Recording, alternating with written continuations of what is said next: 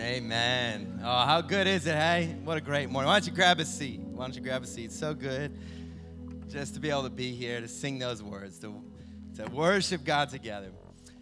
Well, welcome to True North. If, if we've not met, my name's Dean. I'm one of the pastors here, and it's, uh, it's great to have you here. Uh, great to be gathering first time. 10 o'clock. It's been a good morning so far. You know, it's. Uh, we're gonna. Be, it's a great morning. If it's your first week here, great, great day to be here as well. Welcome. We're we're in a series right now where we're we're talking about uh, this idea of big rocks. And big rocks are those things in life that are are just key priorities. They're those things that are like, this is really important. This is this is a big deal. And when you put in the big rocks first, it kind of helps make sense of all the other kind of little rocks in life. And, and, and so we're talking about some of the big rocks of what it looks like to follow Jesus.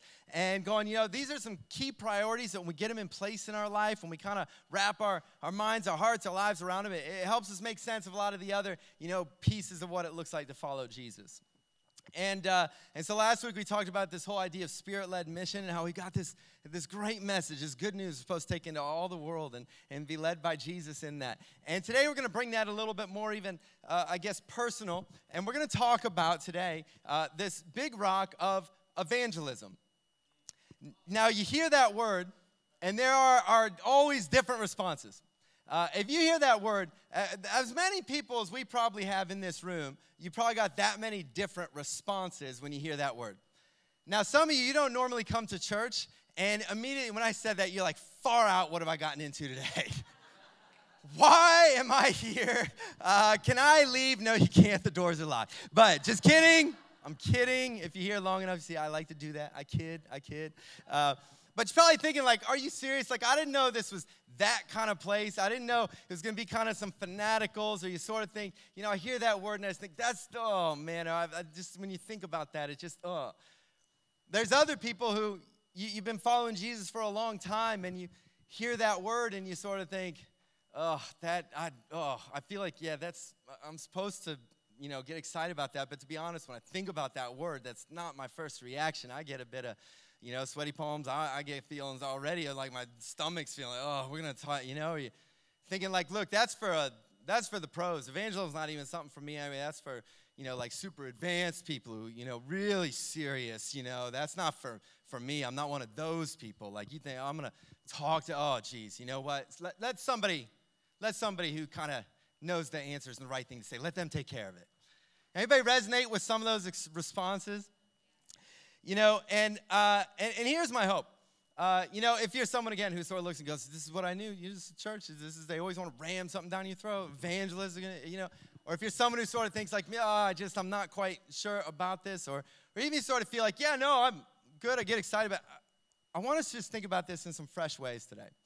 And my hope as well, if you're not someone who normally comes to church, you're actually going to get a little, a little taste of of Jesus and who He is and his heartbeat for you and his heartbeat for all people.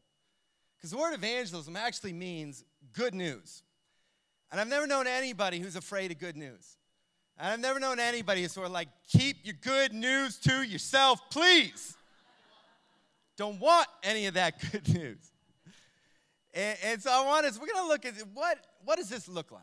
And so if you can kind of hang with me this morning, we're gonna, we talk about as a church kind of reimagining evangelism.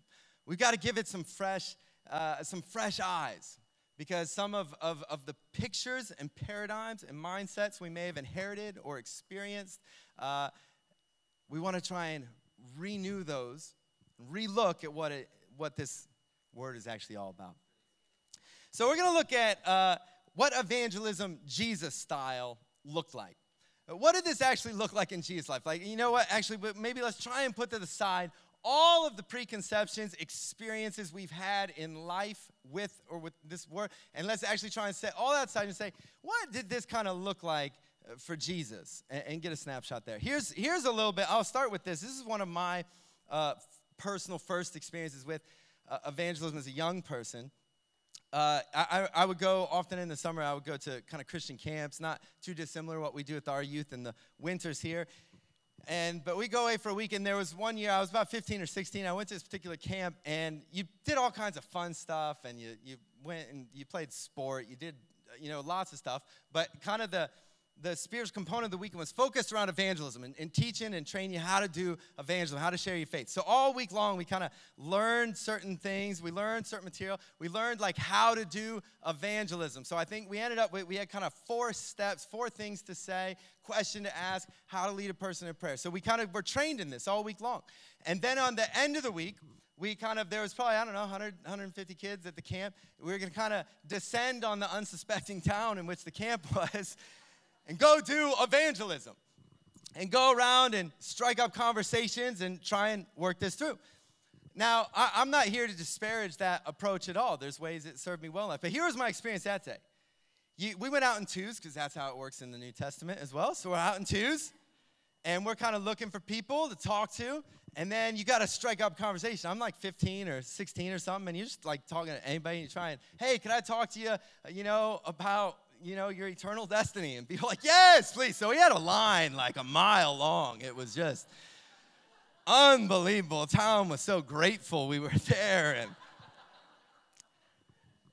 and so I remember, like, you know, shot down, you know, kind of get away. And then I remember, though, there was this one lady's like, yeah, I'd love to kind of, I can't remember what the opening question was, but she's like, yeah, let's, let, let's talk about this. And so we kind of talked through, okay, great. Well, let me kind of talk this through and ask this question, then went through kind of our four things. And hey, could I, you know what? What do you think? Would you like to, to believe that, to receive that for yourself? Yeah. And we could lead you, we're going to lead you in a prayer right here. Here's the prayer. We're going to lead you in that. We let her through and we're like, yeah, high five. And you know, me and my friend were like, killing it. And lady's like, well, actually, I should probably tell you I'm already a Christian. Um, but I just love what you young people are doing, and I want to make you, you know, give you some encouragement. We're like, yeah. Anyway, I'm gonna shake the dust off my feet and walk. No, just kidding. It was like that was still the best part of the day. And uh, here's the thing: for a lot of us who, you know, you, you, you know, if you're again, you're sort of new, you're like, this seriously this is what you people do, you know. And, but for some of us, you're like, that right there is why you freak out and feel like that's not for me. That's that's for someone else. Because that's the thing, you know, or you know, and if you're gonna talk to somebody and really do it, I better make sure I've got one, two, three, four. And I don't even want to do it because I might miss three. And I know three is super important. I know there's things that are gonna get left. So I'm a, I don't want to do this. And I want to just give us a, a fresh picture. Here's what evangelism Jesus style uh, looked like. There's lots of places we could turn. We're going to look at one particular story that comes to us in the book of Mark. It's in all the Gospels, and I want us just to read this. It's a little scene, a little snapshot in Jesus' life and what his ministry kind of looked like. It starts with this. Uh, it says, as he reclined.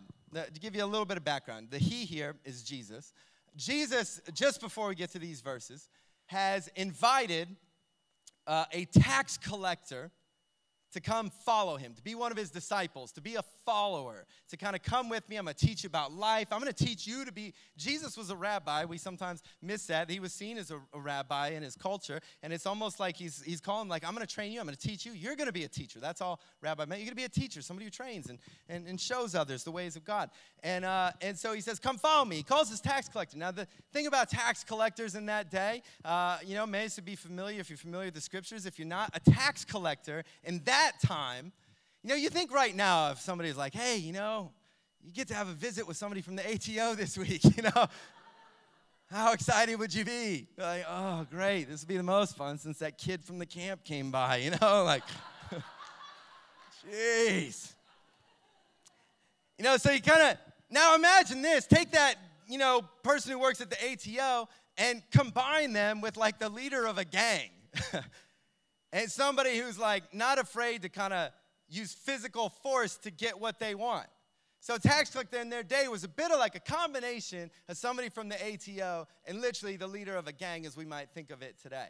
There's reports of like tax collectors that would sh- like literally beat up an old woman to find out some information about someone they were chasing their, uh, you know, kind of following up with on their taxes these people were despised and they were they not only did they do this they, they were you know matthew was a jewish tax collector. He, he was doing this to his own kind of people that he was supposed to be tight with. And jesus says i want you to join the team and come follow me. And matthew we're told just leaves it all. Says i'm going to follow jesus now.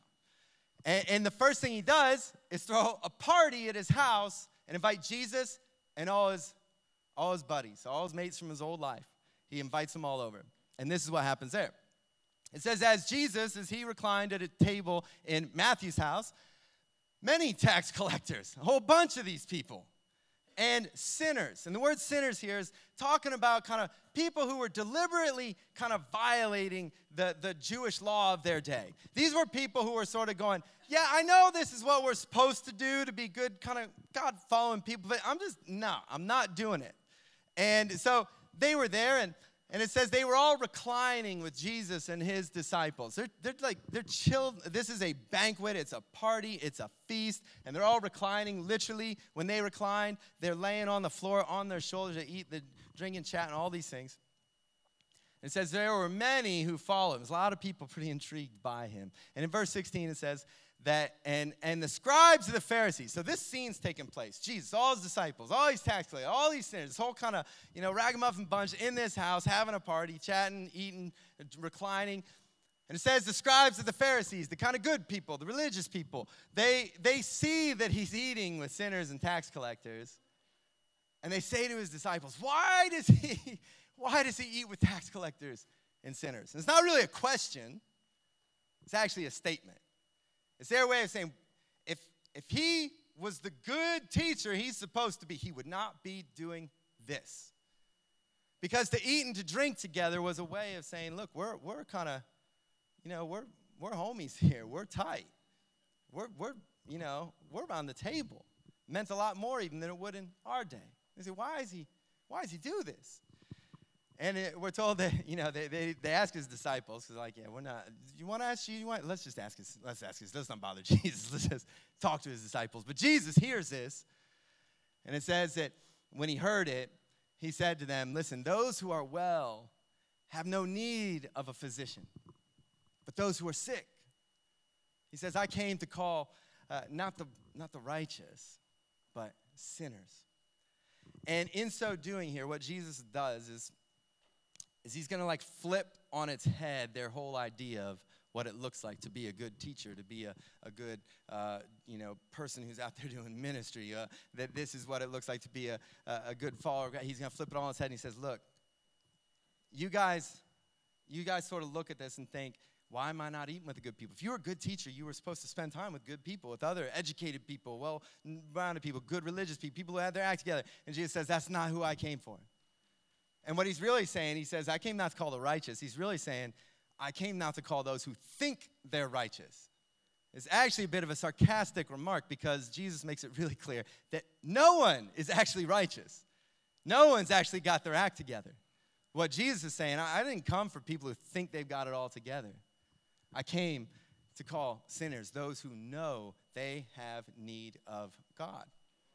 And he says, uh, you know, he says, you guys think that you know, he's like, doctors, they come to spend their time with everybody's got it all together. He says, this is who I came for. So, this is what Jesus sees as This is why it's a big rock for us. If this is why Jesus came, how much more as his followers should this be at the core of what we are here to do? And here is what it looks like when we think about Jesus. This is why this can be at the core for any of us. You think, oh, I can't, not for me. Here's what it looked like. Here's how Jesus actually did this. The, the, the first kind of thing you got to notice about this is that for Jesus, evangelism was invitational. This whole story starts with Jesus inviting a tax collector. He says, Look, come, follow me, join the team, come with me. That is an invitation. And then the, his follower here, Matthew, the first thing he does when he decides to follow Jesus is he invites all his friends over and says, You got to meet this guy. Imagine what that invitation would have looked like for Matthew there. I mean, this guy has been on the fringe of society. The, the, you know, these guys hung out only together because everybody else disliked them. Imagine what it looked like for him to kind of, you know, shoot the group text out and be like, guys, everybody, party at my place. I'm following Jesus now. I'm leaving tax collecting. I mean, all these guys would have been like, have you lost your mind? This is a guilt complex. Dude, it'll pass. Don't leave being a tax collector. You'll never even be accepted. When you go, back, you're done. Like what? All his friends would have thought he was crazy. But he invites them. He says, Look, I, I, I imagine there would have been a part of him going, Look, I can't, I almost can't even explain it. Listen, come to my house. We're going to eat, we're going to drink, we're going to have a party, and I just want you to meet this guy. You just got to see him. You know, evangelism, I believe, is meant to be invitational. Everybody can invite somebody to just come and see. Jesus, when you look at his language, he's always using words like, look, come follow me. Just, just come with me. Uh, you know, people like, hey, Jesus, where you live? He's like, hey, come and see. You know, even the Old Testament, when uh, we, we get this great phrase in the Psalms, taste and see that the Lord is good. Coming to know God is always an invitation. It is actually, you know, in this picture of them all around this banquet table, all these tax collectors, sinners, people from the fringes, people who've done bad things with their lives all around the table with Jesus. It's a picture of how one day in the when, when in the in the kingdom comes in fullness, there will be a banquet in heaven. It'll be like a feast, and there will be people from all walks of life, nations, all will be gathered around. And it's a table that we're invited to. Do you know when, when I was a kid, and that whole approach is predicated on the idea that evangelism is, is kind of propositional. Here is a set of truth and facts, not disputing that those things may be true, but here's a set of truth and facts, and if you will just accept those propositions, then you know you're kind of in. Some of us think that that's the way evangelism is just propositional when it's actually invitational. It's an invitation to know Jesus, to get around the table with Jesus, to walk with him, to follow him, to know that same follow me goes out to each and every one of us that we can now begin to follow him. Do you know, I, I think banquets, parties, feasts, they are some of the spaces where people could potentially best encounter Jesus. You know, I, will demonstrate it by, by telling you about what I think could possibly be the worst kind of party you could find yourself at. Has anyone ever been invited to a Tupperware party? and, yeah, yeah. Woo! You just that was that was definitely some telling laughter. And um, now listen, Tupperware stuff's great, you know, and don't don't be offended if you love to. I love the stuff I've gotten from there. Have been wonderful and literally lasts forever. I, you know, all, it does. I, I remember a, a little while back being invited to a Tupperware party. Had a friend, and she's like, "Hey, my friend is selling Tupperware. You know, could you come? Uh, party's gonna be on Saturday morning. And I was like, Saturday morning? Seriously? I could do that? Yes! Let's get to that Tupperware. But she's, you know, she's a friend and she invites all her friends. Now, here's the thing about this particular Tupperware party. Lady who sold the Tupperware uh, was not a, not a Christian, not a follower of Jesus. Uh, every other person, the host, and every other person who was invited was a follower of Jesus. So we've got to go to this, you know, Tupperware party, and you know, like, this will just be awesome. Can't wait. And uh, so we're there, and and you know we're seeing all stuff. It's indestructible stuff. If you don't have it, it's amazing. You throw it on the ground, it'll still hold stuff. You know, um, but you know we're going through it. But we're just like you know, and it's it was mostly couples. It wasn't. It was like half half blokes, half half ladies. We're all just there, but we're having fun. Like you make the most of those, you know. And so we're just having fun. There's nothing kind of unusual, like apart from the fact that we're all sitting looking at Tupperware. You know, there's nothing unusual.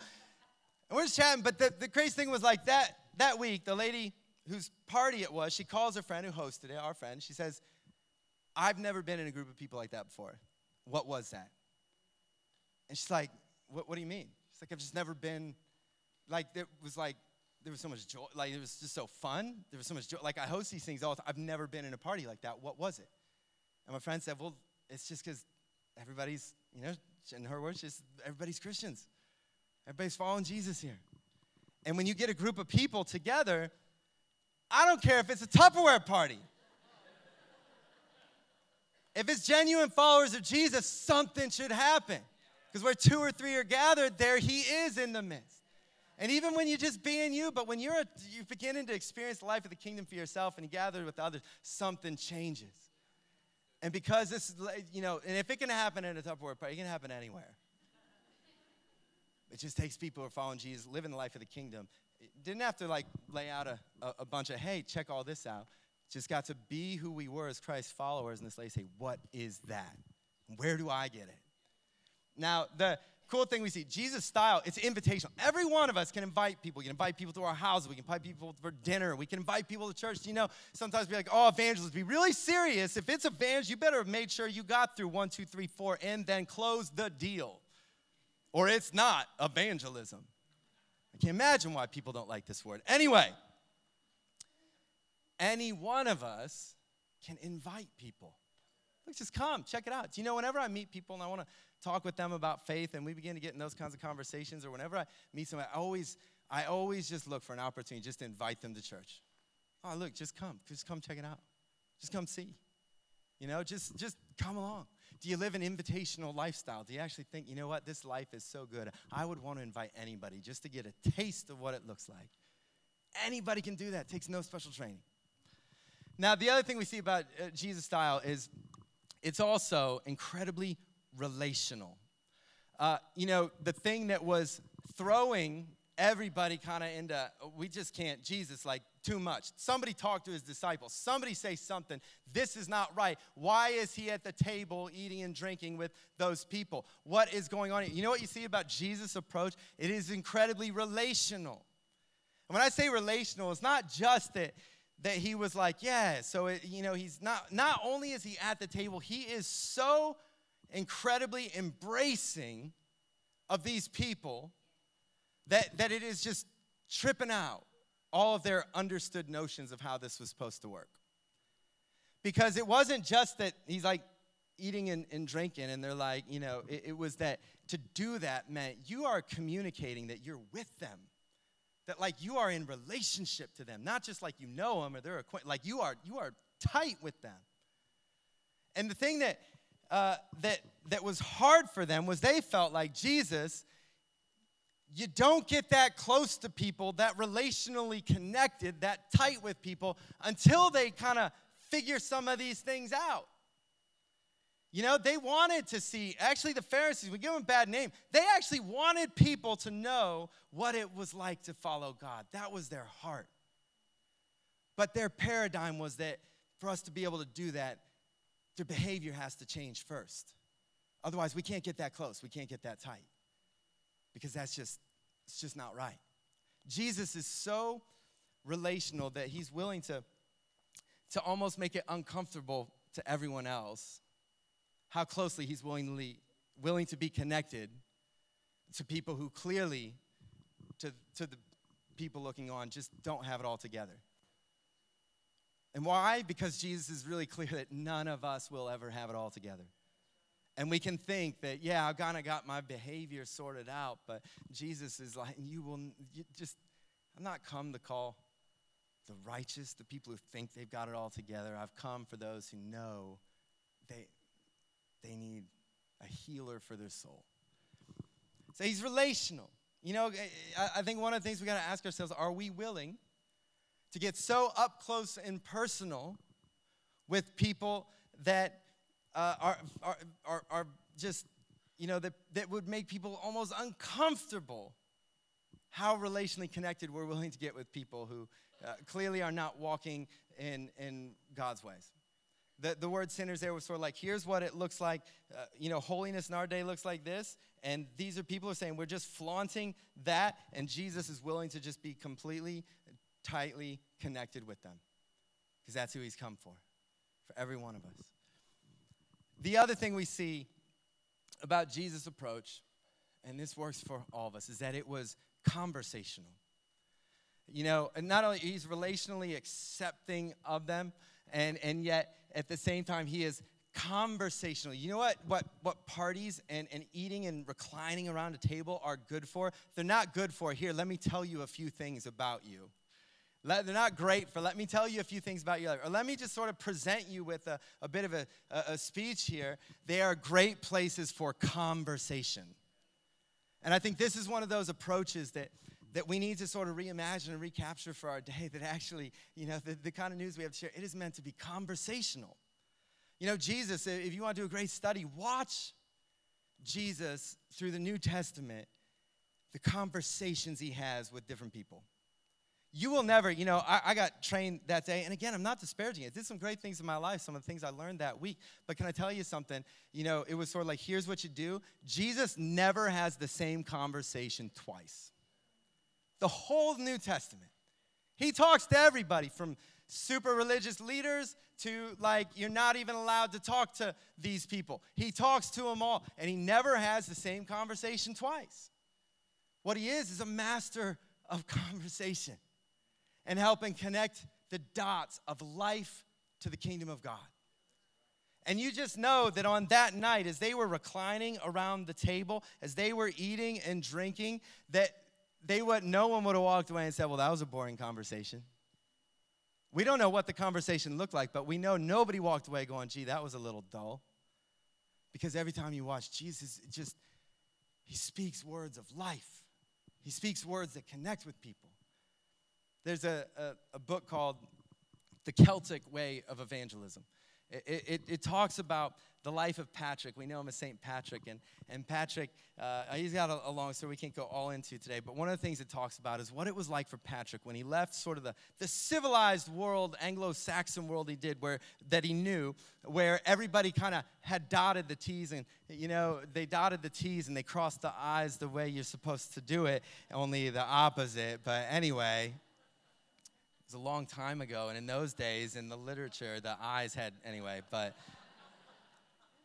You know, that he lived in a world where, like, you know what, actually the dominant force was, was Christianity, and so everybody was kind of ticking all the boxes. And then he left because he felt God calling him back to, to Ireland, which at that point in time was known sort of like a barbaric place.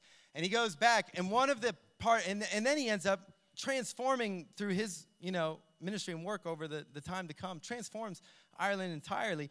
But one of the core pieces of his strategy that we could do well to, to recapture today was something that they called the ministry of conversation. The ministry of conversation. It is so much easier to stand and declare to people, you know, propositional truth or what they need to know. It is so much more challenging, yet so much more dynamic and so much more life giving to engage in conversation. And what it requires what it requires is also us to be so deeply immersed in the kingdom of God that we know how to communicate in any conversation. How do I connect you to the kingdom of God? How do I connect you to the good news of who Jesus is and the life you could know in his name?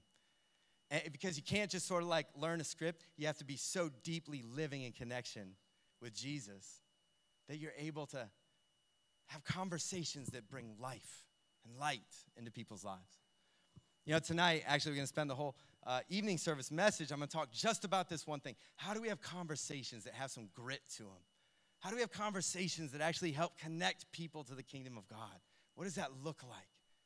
And so if you if you're free tonight and that's something you think, you know, I want that. I want to I want to I want to be able to I don't want to just have conversations with people about like, yeah, what do you do for a living and and and how many, you know, um, how many kids do you have and that's it and I'm done. I got nowhere to go from there. How do we have conversations that that leave people walking away going, wow, maybe they're maybe they're not there ready to just kind of sign up, but they're going, gee, that there's something in that. Let's let, we're gonna we're gonna look into that. You know these these three things, they kind of picture evangelism in, in sort of some fresh ways.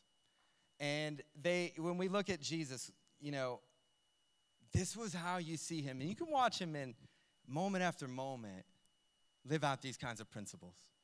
Just being invitational. Come follow me. Come see. Come check it out.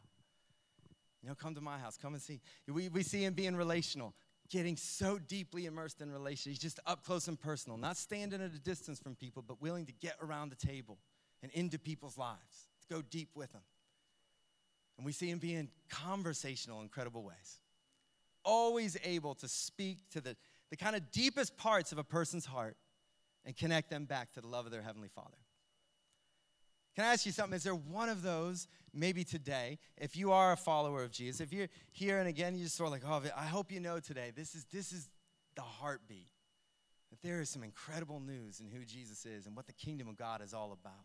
And I hope one day you're able to just connect your life to it. But if you're here and you're somebody who say, you know, you've been following Jesus for, is there one of those that you think, you know what, I want to live a little bit more like that.